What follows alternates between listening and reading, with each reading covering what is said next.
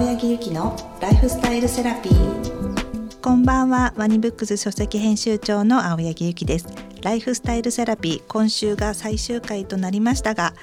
個人投資家のすずめさんをゲストにお送りいたします。すずめさん、よろしくお願いします。よろしくお願いします。今回は最終回なので、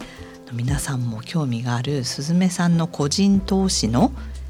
どんな風にやってるかっていうことをお聞かせ願えればと思うんですけど、1回目2回目3回目とずっとお勉強みたいな形で、まずお金の考え方で控除っていうこともちゃんと活用して、でイデコとか NISA とか今ね人気の商品のやり方とかをいろいろ教わってきたんですけど、実際にどんな風に投資しているのか、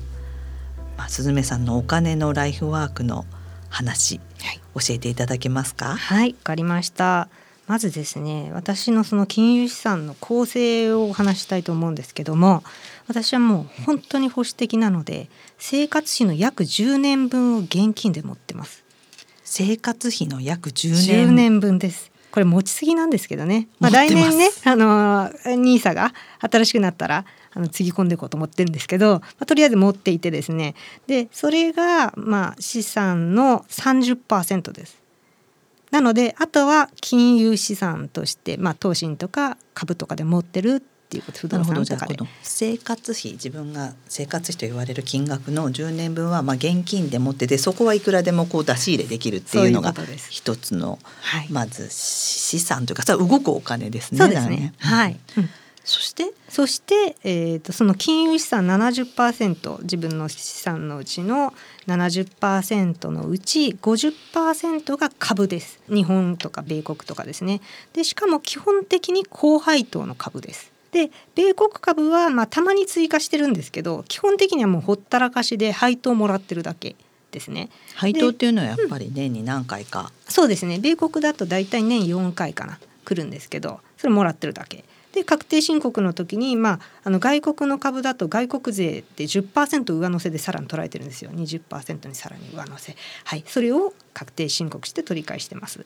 で日本株は月に何度か売り買いするかなっていう程度なんですけど、一応毎日1分ぐらいですが、スマホに入れたアプリを見て、どんな金額になってるかなみたいなことを見ています。アプリでやってるんですね。そうですね、もう本当スマホでメール見るみたいな感じでポッとアプリ開いて、パーッと見て、ここが随分上がってるなとか、そういうのを確認して、ここかなり自分が思っている水準より上がったから売ろうかなとかですね。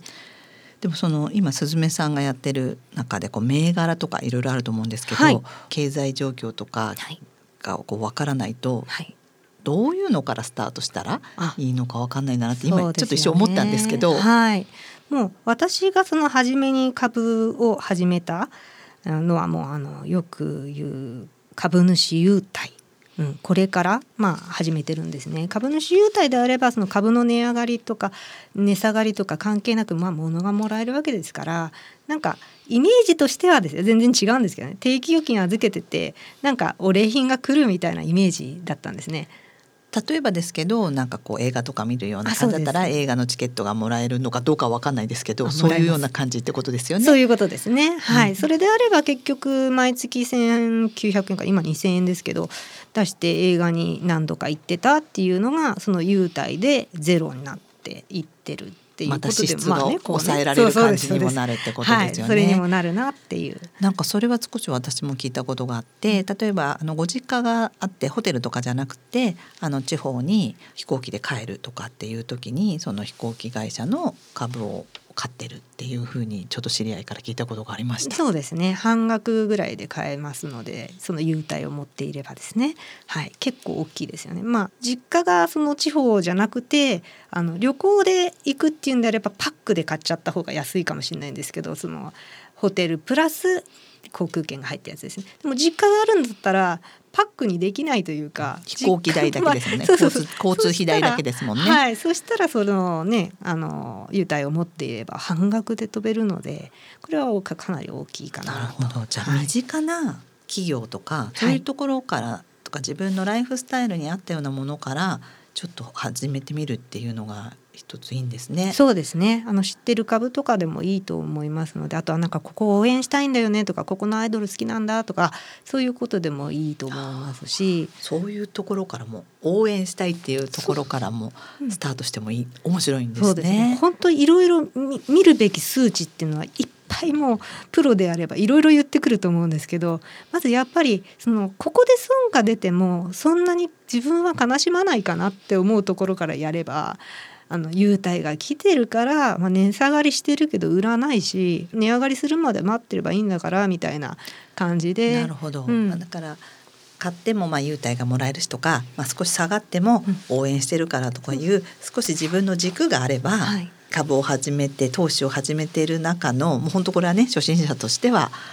そっかかりがありますね。そうですね、うんうんうん、いろんな数値とか分かんないですから、ROE とかもうそういうなんか英語みたいな、なんか3文字みたいなの全然分かんないと思うんで、うんうんうん、もう初めはそういうとっかかりでいいのかなと思います、はい、でそこからですね、はいうん、さらにその私が高配当株の方にこう来たわけで、シフトしてきたわけなんですけど、高配当株、はい、配当金、株にはその3つ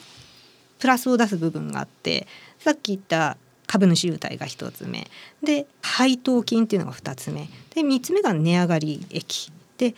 株のイメージっていうと値上がり益っていうイメージが私は初めあって、こう証券会社でこうなんか指動かして昔こう売り買いみたいな、そういうイメージだったんですけど、うん、私もなんかめんどくさいしもう負けたらなんか損するみたいな、そうそう、あと時間勝負みたいな、うんうんうん、ずっと張り付くぞみたいな、それデイトレっていうんですけど、そういうことやんなきゃいけないんじゃないか、それ全然なくって、もう配当金はだいたい長い目でも見れるんですね。もう2024年の3月この金額出しますとかってもう決まってたりする企業さんも結構ありますので、それで自分が買った時のその金額から考えて、あ、 3.5% 以上の配当出してくれんだ、だったらいいなと思ってこう買っとくと。 3.5 っていうのはいい方なんですね。そうですね、うん、結構いい方だと思います。企業によっては配当金を出す企業もあれば出さない企業もあって、はい、で出す企業であればまた出しますよって言ってくれるところもあって、うん、で年にまあ、1回か2回ですね、日本株であればですけど出るっていうことなんですね、はい、出てくる、自動的にこう自分の口座に振り込まれてくるっていう形ですね。なるほど。でもこれも私も知ったように話してますけど、この間の勉強会が役に立ってますなるほど、そういうことで株配当金を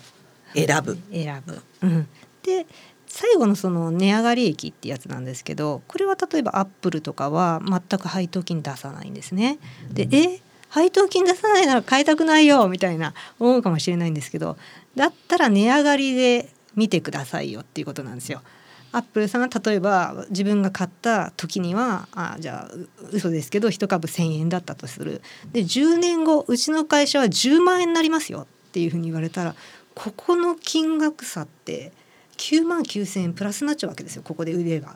うん、それって毎年例えば3000円とかの配当金をちょこちょこもらってるよりもすごいですね、爆上がりですよね。そういう人気企業とかはその自分たちの成長幅、例えば新しい商品出したとか、うんはい、そういうので、まあ、魅力を出していく、うん、そっちの方に回したいから、事業にお金を回したいから配当をいちいち出すみたいなことはしないよと。でも値上がり狙ってくださいねっていう、そういうことですね。じゃあ配当金を出す企業は基本的にちょっと安定型みたいな感じのイメージです。ちょっと古いあんまり新しい事業はしないよみたいなところは結構安定の利回りというか配当を出すところが多いかな。その株主にまあ還元するような感じがあるんですね。あんま新しい事業やらないんで、もうこんだけ利益出たからもう配っちゃいますよみたいな、ただし株主でいてくださいねっていう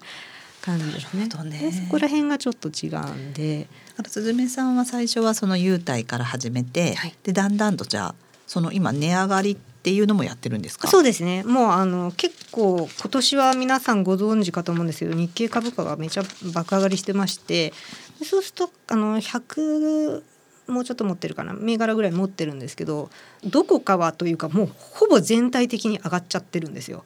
自分が買った時よりも。だから、まあ、一定のルールを決めて配当がほとんど高めの株を買ってますので、金のなる木ですよねを買ってますので、それを今切り倒してその木材として売った方が得なのか、それともずっと持っててずっともらう方が得なのか、そこをちょっと考えて売り買いしてます。すごいですねそれ。いやそんなになんかいつの間にかもう増殖してたっていう感じで、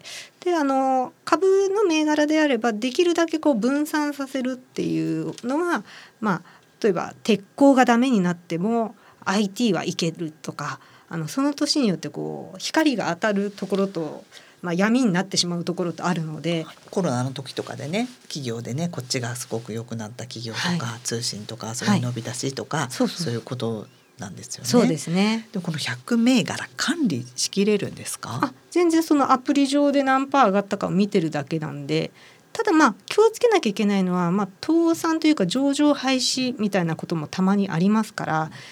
急落していく株とかはもうそこホームページとかチェックして、実際にその今年あったんですけど、その6月30日の期限までに決算書を出せなかった会社があったんですね。でそうするとあと8日間のうちにちゃんと決算書が出なければ上場廃止みたいになっちゃうと、株の自由な売り買いができない。そこは倒産はしてないんですよ、上場廃止です。なんですけどできなくなっちゃうんで、ここはもう初めてだったんですけど、損切りと言われる、損が出るけど切るっていう、売るってことですね、もしましたね。さすがにその8日間で出なかったらちょっとやりにくくなりますので。でもあれなんですよね、そういう時ってこう常にチェックしてなきゃいけないかなと思ってたら、そういう危ない場合はなんかお知らせが来るんですよね。ここはそうですね、ここはちょっと今そういう対象になってますっていう風になりますし、あとはもう本当に急落するんで1日1分見てればっていう感じで分かってきたり、それ以外もあるのかもしれませんけどね。はい、